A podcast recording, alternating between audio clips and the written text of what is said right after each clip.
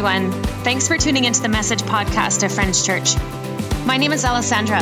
I'm one of the team members here, and we're so glad that you're joining us. It's been really encouraging to hear stories from people all over the country and the world who are listening in.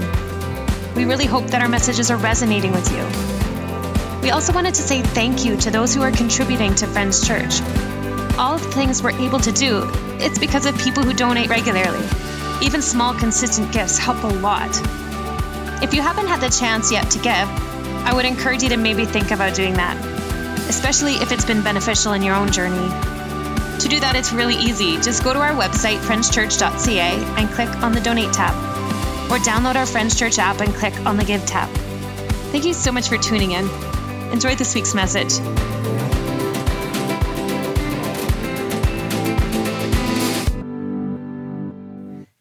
Morning. I'm Kelty. Welcome to Friends Church. This is the part of our service that we call charitable giving. It is sort of twofold. It's an opportunity for me to remind you how you can give to Friends Church financially, and it's also an opportunity for me to thank those of you who do that. So, as far as giving to Friends Church financially, we operate solely on the donations by our community. Uh, the easiest way to do that is to find our app, which you can find through the App Store or go to our website. There's a very obvious button there that says donate, and there's a few options. One that we often talk about is pre authorized giving, which allows you to set it up so that monthly you authorize a certain amount to be donated uh, to Friends Church. But there is another option because that doesn't work for everyone, and that's a one time gift.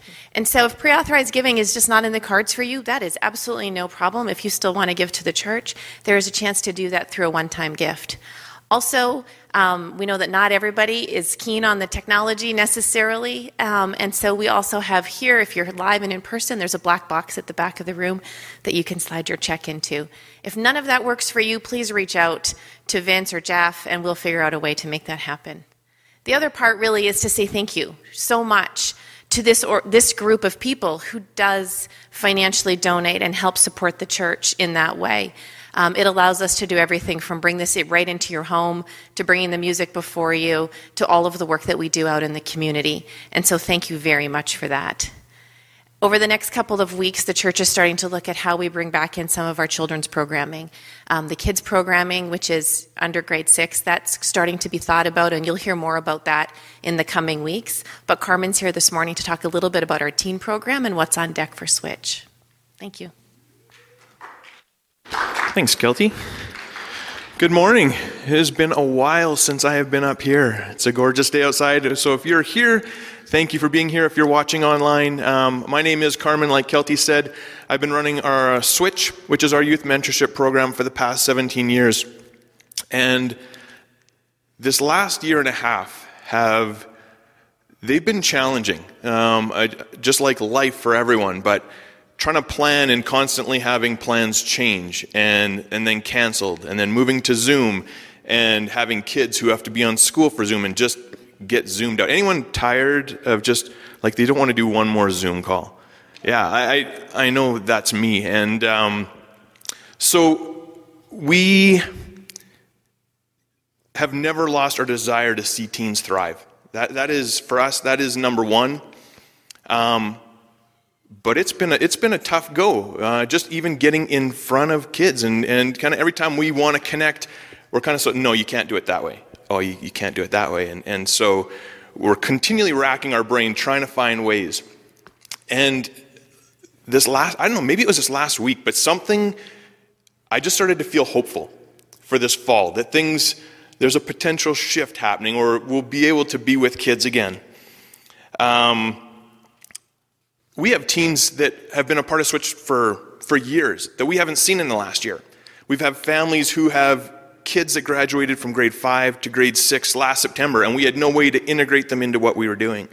We have families who have grade 5s who are moving into grade 6 this coming September, uh, and so this is for you guys as well, because we want to get your kids plugged in. And then new families who have started attending that I may not have even met yet.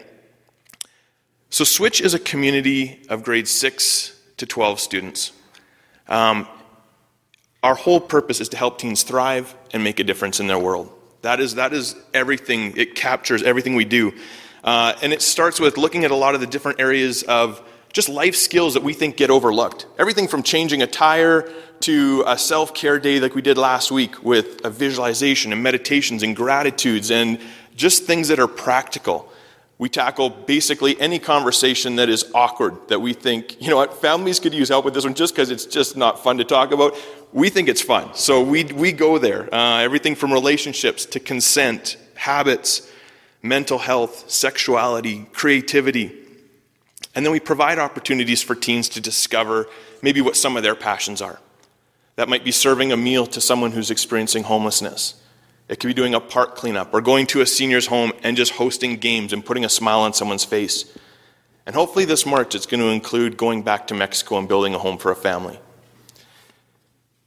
The beautiful thing about Switch is you can come in, you can be yourself, you can be accepted. It's a safe place where you can learn, where you can explore, where you can doubt, and have a ton of fun doing it.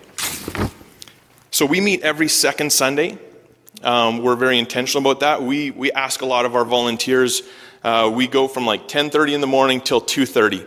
So we do an interactive, uh, experiential learning style service where we're not just sitting up there talking heads. We believe that if we can show it, like show don't tell. Uh, then we have lunch, and then we go and do some sort of activity. So that might be one of our service components, or it might just be doing something fun that builds community for us. Uh, so if you have a teen, if you are a teen, and you would like to get involved, we would love to have you as a part of Switch this coming fall. Uh, actually, this summer. Hopefully, as things relax, we're going to get uh, different connection events over the summer. We have one service left. We don't run services over uh, the summer. We give our volunteers a break and just a chance to kind of have some downtime for them. And they come back in September and are raring to go. Uh, after the long weekend in September, we kick off. We'll have our service and we raft the bow. Typically, that's that day. And then two weeks later, we have our fall retreat, which is by far like one of the most epic events. Uh, we are unsure if that's a one day event or if that's going to be a full weekend. Uh, that'll depend on, again, restrictions. But we did a one day last year, started at something like 6 in the morning and went till midnight. And it involves like horseback riding and archery and climbing walls and you name it. We pack a lot in, as well as kind of our theme for the year. And uh, I think this coming one is going to be finding your purpose. So we always build enjoyable things in, we have a blast doing it together. And so if you'd like to know more, if you're young at heart and want to be part of our mentorship team, reach out to me and we will get you involved. The summer's a great time for the young kids to get involved because the groups are a little smaller. They can get their foot in and get to know a few people before being introduced to the general population.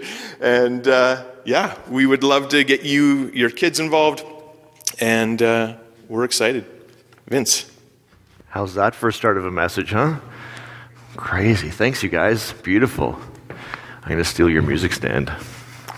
Welcome to Friends Church, everybody. Today, I want to start this thing a little bit different. Today, it's going to be a mystery. Not really a murder mystery to start, but it's kind of a who done it, or maybe closer, why did they do it? So, as I tell you this first story about Joseph, I want you to ask yourself, why did they do it? Because the Joseph character is this, you know, larger than life Joseph in the Technicolor Dreamcoat. He's got a musical named after him. How cool would that be? Jerry in the Technicolor Dreamcoat, wouldn't that be a killer thing to have as a legacy? I love it. So he goes along, the story goes, he figures out a famine's coming, he figures out a way to solve it, and he saves two nations. So his legacy is he saved two nations from starving to death. That's pretty solid. But before that, to get to that, we got to rewind all the way to his childhood. Joseph, his dad, his name's Israel or Jacob, changes his name, is married to two women. So for all of you biblical literates out there, it's polyamorous. Nice, I like it.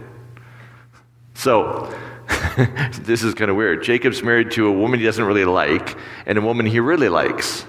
And so the kids from the woman he doesn't really like, he's got 10 of them, and the kids he, from the woman he really likes, there's kind of this feud going. You can see that, right? You like my mom better than you like, you know, your mom, that kind of business. And so one of these days, Joseph, the little kid from the favorite mom, gets this instructions I want you to go and give your brothers a message. And so Joseph, you know, puts on his sandals because they didn't have a car those days and starts walking. Goes to the wrong place first, meets this guy who sends him the right place. That was the message two weeks ago. But then he finds his brothers. And here's the story and how it goes. And this is where I want you to think deeply. Because the brothers are sitting there, I don't know what they're doing, tending flocks. Does anybody actually know what tending flocks means? Do you just stand around with one of those like crook thingies that I don't know. Anyways, they're tending sheep. And they see Joseph coming. And this is their first thought let's kill him. I have an older brother. Sometimes he drives me a little nuts. Sometimes I think about, you know, giving, doing harm to my brother, but literally planning his death. What would possess someone to literally plan the death of their brother. And as Joseph is walking to them, the 10 brothers are sitting around going, okay, well, how about this? There's a pit over there. Let's throw him to the bottom. He'll die. We'll throw a bunch of earth over him. No one will ever find the body. This is literally the conversation they're having. How do we kill our brother and get away with it? So here's my question for you today. Here's the mystery. What motivates somebody to actually want to kill another human being. Is jealousy enough? You know, dad likes you better than dad likes me. Is that enough to actually plot death? The story has always sat wrong with me because I was thinking, why are the brothers such jerks? That's not even strong enough. I was going to swear, but I thought, well, this is going onto YouTube, so I probably shouldn't swear. But, anyways, why is he such, like, these guys are horrible people. And all just for jealousy? Come on. I was listening to a podcast a couple, no, probably a year ago now Bible for Normal People. They were interviewing a scholar named Austen Hartke. Now, Austen's a scholar in Hebrew. So, the Old Testament, where the Joseph story is, is written in Hebrew. I, my Hebrew is built like this, his is solid.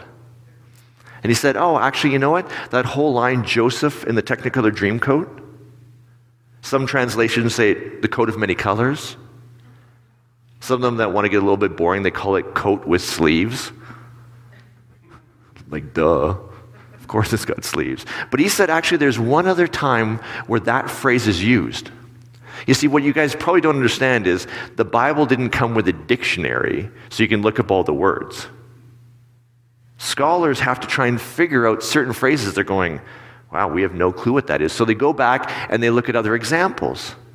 And then they figure out the meaning from context. So that phrase that we translate the coat of many colors shows up one other place. There's a story about Tamar, the virgin king, or the virgin daughter of the king. And it says that virgin daughters of kings wear coats of many colors. Maybe a better translation would be this. If I use kind of modern idiom, virgin daughters of the king wear lacy dresses. Let's fast forward and go back to the Joseph story. One day, Joseph's dad brings him a coat of many colors or a lacy dress. And Joseph wears his lacy dress with pride, showing off to everyone around him. And in fact, he even wears it when he's traveling. And so when he goes to see his brothers, he puts on his lacy dress. Culturally, what virgin daughters of the king wear. Now put yourself back in that moment. The brothers are standing there holding their little hooked thing, watching their sheep, and they see their brother coming from afar. But he doesn't look like them, does he? He doesn't look anything like them. He's different. He's different on many levels. He's different culturally. Guys like us don't wear lacy dresses. And when they see their brother coming, see him wearing a lacy dress, the different takes over. Their fear of the difference takes over. And we see in that story, again, this is one reading, we see in that story a potential motive for why the brothers act so horrifically. Not out of jealousy, but out of seeing somebody who's different. And somebody who's different calls into question everything they are and everything their family is.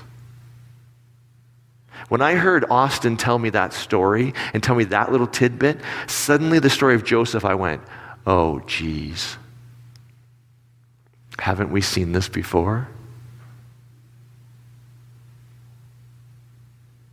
Now, I'm hoping we all haven't reacted quite as poorly as the brothers, where difference causes us to plot death. Although I've been to many a service where people read the names of people who were different and who were killed for the difference.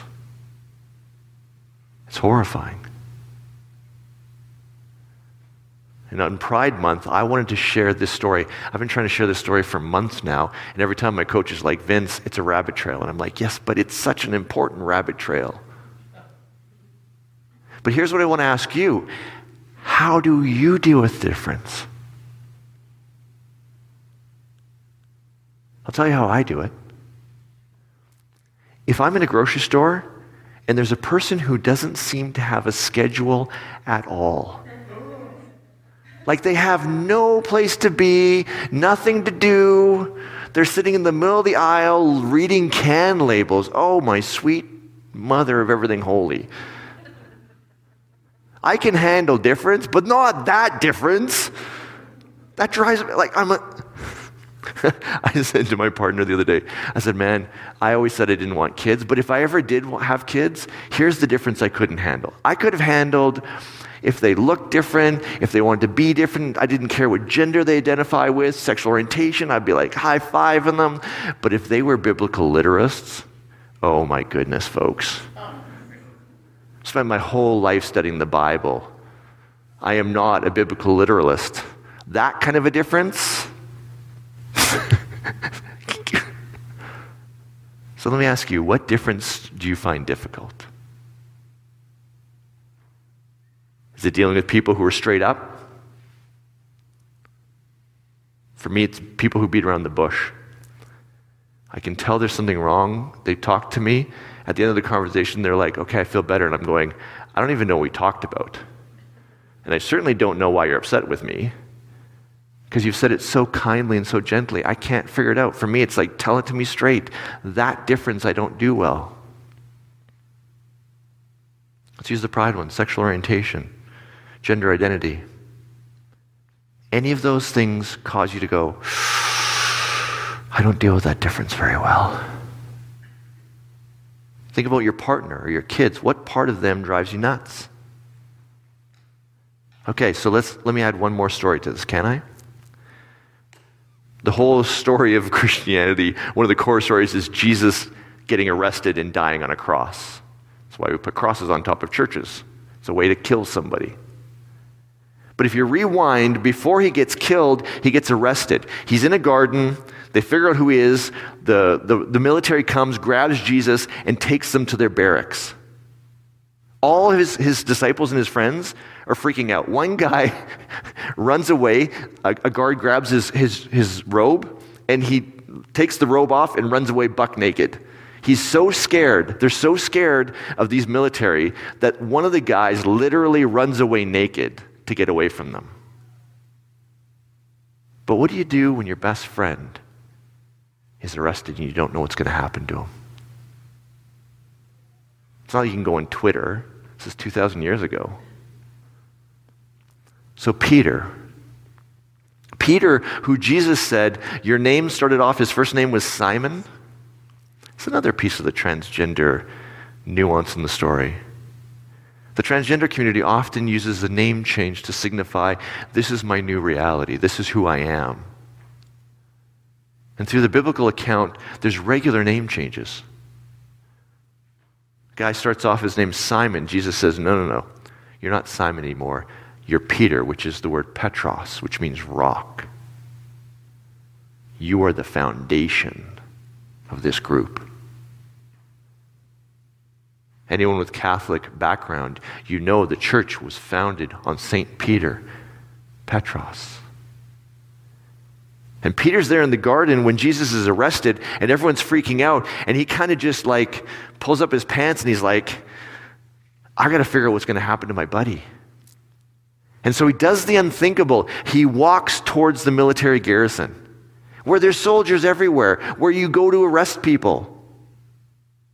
It's the most scary place for them. What are they thinking? They arrested Jesus? We're next. Let's get away. Let's run. Instead, Peter walks right towards there and he stands just outside the wall to try and hear what happened to my friend. Peter, the rock, the foundation. And as he's standing there listening for his friend, he hears in the background, Hey, hey, buddy. He's kind of like, Me? Yeah, yeah, buddy. Don't you know that Jesus guy? Feel it for a second. You're in the place you're most scared of. You're scared you're going to be arrested, just like your friend. You're standing right outside their fortress. You're standing right there in the most dangerous place you can be, and someone says, Hey, aren't you connected to the guy we just arrested? And Peter, the rock, the foundation that everything is going to be built on, says, Hell no, I have no clue who that person is. Think of the amount of stress that guy's under. I miss a little bit of sleep. That kind of stress causes me to react to difference poorly. Think about that for a second. You go back to the difference that you find difficult to deal with. Now put yourself under stress. Deadline, lack of sleep, financial pressure, relationship problems, kids driving you nuts. Fill in whatever blank. Does that make your ability to deal with difference better or worse? I'm an ass under stress, difference. Oh. You put me behind that person in line who's reading the labels and I'm late for a meeting. The whole store knows that I'm annoyed with this person. You see, stress doesn't make this any better, does it?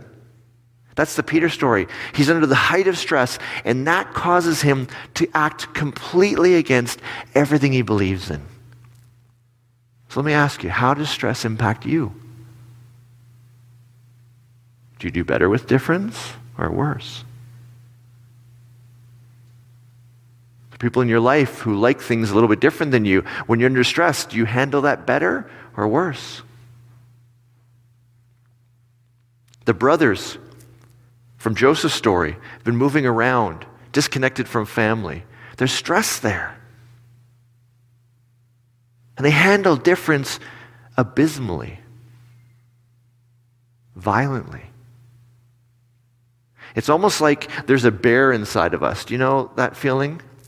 I feel like kind of sometimes there's this bear inside of me, and stress just takes this pointy stick and pokes it all the time. Until that bear is so cranky and so ready to snap, it will tear anyone's head off. Like a 75 year old grandma is like, Hi, Vincent. I'm like, ah! Anyone feel that when stress starts to grow inside of you? Don't elbow your partner right now if you're sitting with someone. Stress changes how our brains work. Creates an angry bear inside of us. If you're not sure how it works, let me use a bit of a finer tooth comb because right now we are coming through 14 months of unbelievable stress. 14 months of something we never thought we'd ever experience. I thought 9 11 was going to be the big event of my generation. Compared to this, the amount of stress we're under, both socially, financially, physically. And the amount of difference out there. Think about this span of how people have reacted to this pandemic, who are continuing to react to this pandemic. Different views, different beliefs. Some people saying, I will get vaccinated. The next person saying, I will not get vaccinated. Some person saying, I wear a mask. The next person says, I will not wear a mask. Third person says, I will wear three masks. Think of all the differences we're dealing with and the amount of stress we're under. If you're not sure how your angry bear works, because mine gets really loud, let me show you what happens to your brain on stress. This is from Jeffrey Schwartz's book, You're Not Your Brain. Fantastic read absolutely worth it, one of the founders of this kind of research. He says this when your brain's under stress, it will conserve energy and start thinking about everything black and white. Have you heard that? Vaccines are bad, vaccines are good. No nuancing, no nothing, just black or white. You're wrong, I'm right. You're bad, I'm good black and white thinking. If you don't know what I'm talking about, go onto YouTube, search crazy reactions to the pandemic, and watch a bunch of videos of people with black and white thinking screaming at each other. As soon as I feel my brain going into black and white thinking, what I realize is my brain is trying to conserve energy because gray takes too much energy. The nuancing of that. My partner does something, that's wrong. Ah, feels so good. She's wrong, I'm right. But what is my part in that? Ooh. Under stress, my brain doesn't want to go there. Can you feel black and white thinking inside? Next one catastrophizing. This is the idea that your brain will go to whatever is the worst case scenario, and if you can't come up with the worst case scenario, your brain will make it up. Anyone heard we're all going to die from variants? Don't worry, once the variants are done, your brain will come up with something else to catastrophize about. Global warming, you know, antibiotic resistance. Your brain will come up with some catastrophe because that's what it's trying to do. It's almost like the catastrophe makes us feel better. What a crazy thing. Next one discounting the positives. Anyone really negative right now? mining the depths of the negative? Anyone in your life mining the depths of the negative? Ah, those differences, huh? It's your brain going into conservation mode under stress. I will just focus on what's negative and I don't have to figure out the balance of the positive to the negative and where I need to sit. No, everything's negative. It's all going to shit. We're fine. Simple. Brain under stress. Emotional reasoning. I feel like crap, therefore there's crap happening. I'm angry because something's happening in my life. I'm under stress, so I'm going to blast you. The reality is, you think you're actually logic. You know, I'm yelling at you because you did something wrong. But the reality is, your brain's just doing emotional reasoning. I feel bad, so I need to express that somehow. And so I'm going to look at the world and say, there's something bad out there, because that's simple. That justifies how I'm feeling. Mind reading. Oh, I know what they're thinking. They totally meant this when they said that, right? Do you know what they're thinking? Of course not. But our brain finds it easier when we can have certainty. I know what they said and I know what they meant. Ha. It's brain on stress. Should statements. I should have done this. They should have done that. Comparisons. My life is crap in comparison to them. I do this one. I always tell my, my wife, I'm not very fit. She's like, You're an idiot. Of course you're fit. And I'm like, Yeah, but there's like 0.1% of the population, the Olympians, they make me look like I'm an old man and completely out of shape. She's like, Yeah, nice choice there, buddy. Of all the people you could have picked in this world, you picked them. But it's so much easier to be like, compared to those people, I have it bad. It's a thinking error. It's what our brain does under stress to conserve. False expectations. If they loved me, they would do this. If they cared about our society, they would act this way. Can you see these thinking errors happening across our society right now? Can you feel these thinking errors inside of you? Inside of me? Here's the deal. Under stress, our brains go to these kinds of thinking black and white, shoulds, you name it. How do you think that helps when we deal with the difference all around us? It's brutal, isn't it? It's the angry bear all over us. So, how do we deal with difference then? I've told you a story about Joseph, a story that my interpretation again says a man dressed as a woman shows up to his brothers, and they react so poorly to that difference that they try and kill him. I told you a story about Peter who goes to the most stressful place he could possibly imagine. And then when he's confronted about something he believes deeply, he denies it to show that stress changes our brains. The last story I want to tell you is just a short one.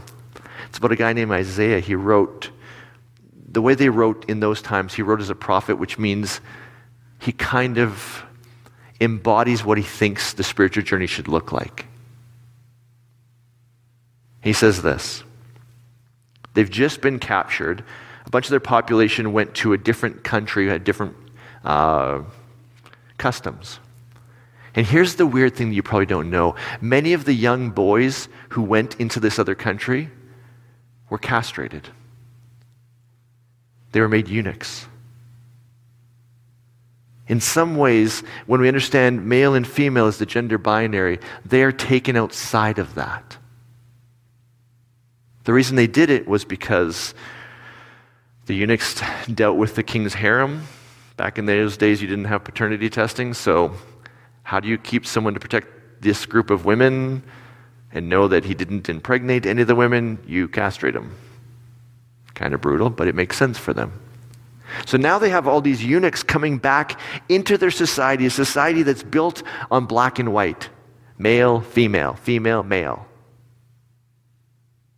And for the first time, they're dealing with somebody outside of that.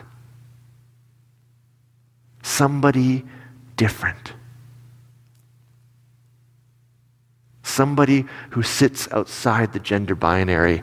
And this is what Isaiah says. He says, okay, here's what I want you to do. They're not even here yet.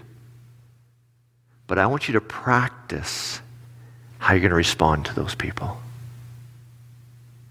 Because the reality is, under stress, our brain's not going to go into kind of nuanced thinking, loving thinking. No, it's going to go to those thinking errors, right? Black and white. Male, what are you? You're not male? Okay, you're gone. Isaiah says, no, no, no. We're going to behave differently. Before they're even here, before we feel the difference, we're going to practice how to respond. He says, when the eunuchs come back, we will accept them lovingly as full members of our community. Repeat with me accept them as fully part of our community. He said, say that over and over again. So when they come back to our house, we respond beautifully. You see your brain under stress? Chances are, no, angry bear. It's going to do something stupid. One of the things we have for the, the Carmen has for the teens' parents all you have who have kids, I don't care if you're straight, gay, cisgendered, transgendered, I don't care. Chances are your kid will come out as something different than you, whatever permutation that is. And it's this incredible moment of parents of reconnection and openness to difference. And the number of parents who duff that moment, who are dealing with that in therapy bills forever after, because they don't know how to deal with the difference.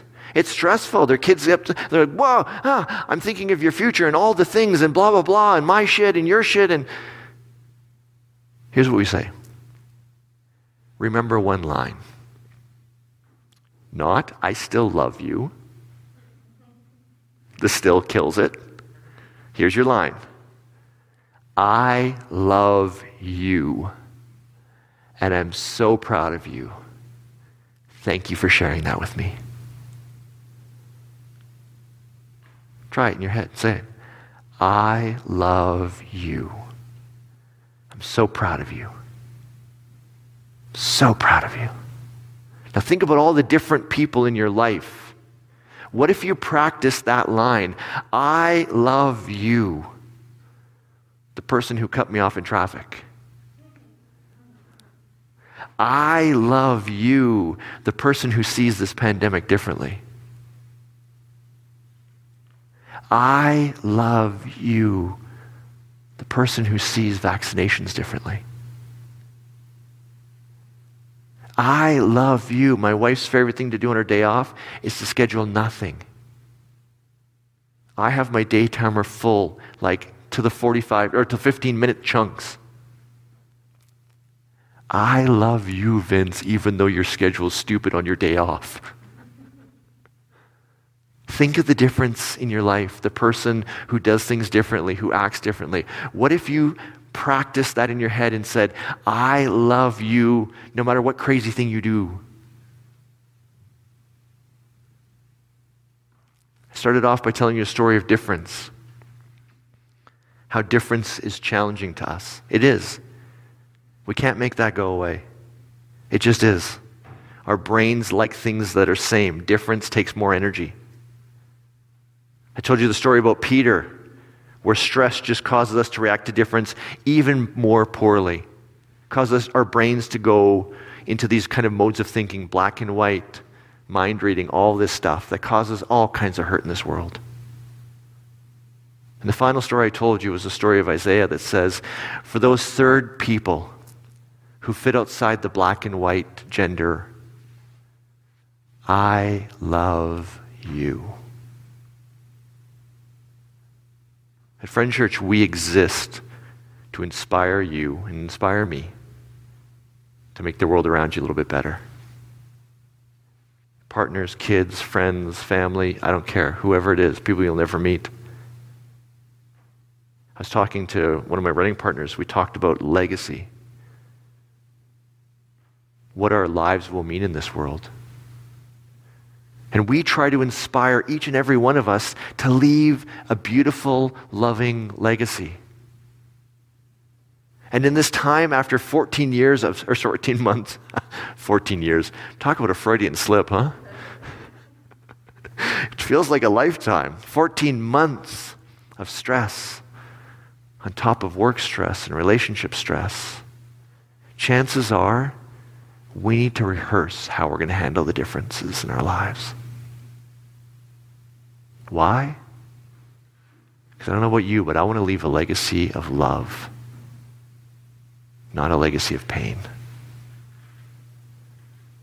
So as you leave here today, think of that difference that drives you nuts.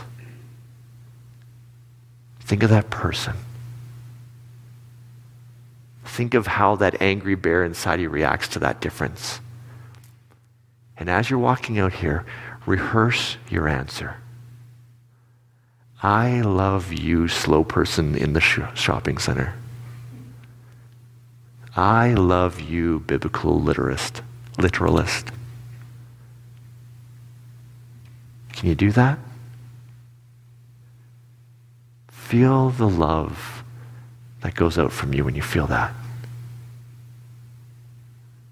That's my encouragement for us today. We can make this world a better place if we're willing to rehearse a loving answer. Have a great week, everybody. Go and enjoy the sunshine. Have a great week. Uh, send me an email, vince at friendchurch.ca. Love to hear from you, and we'll see you next week. Thanks, everybody.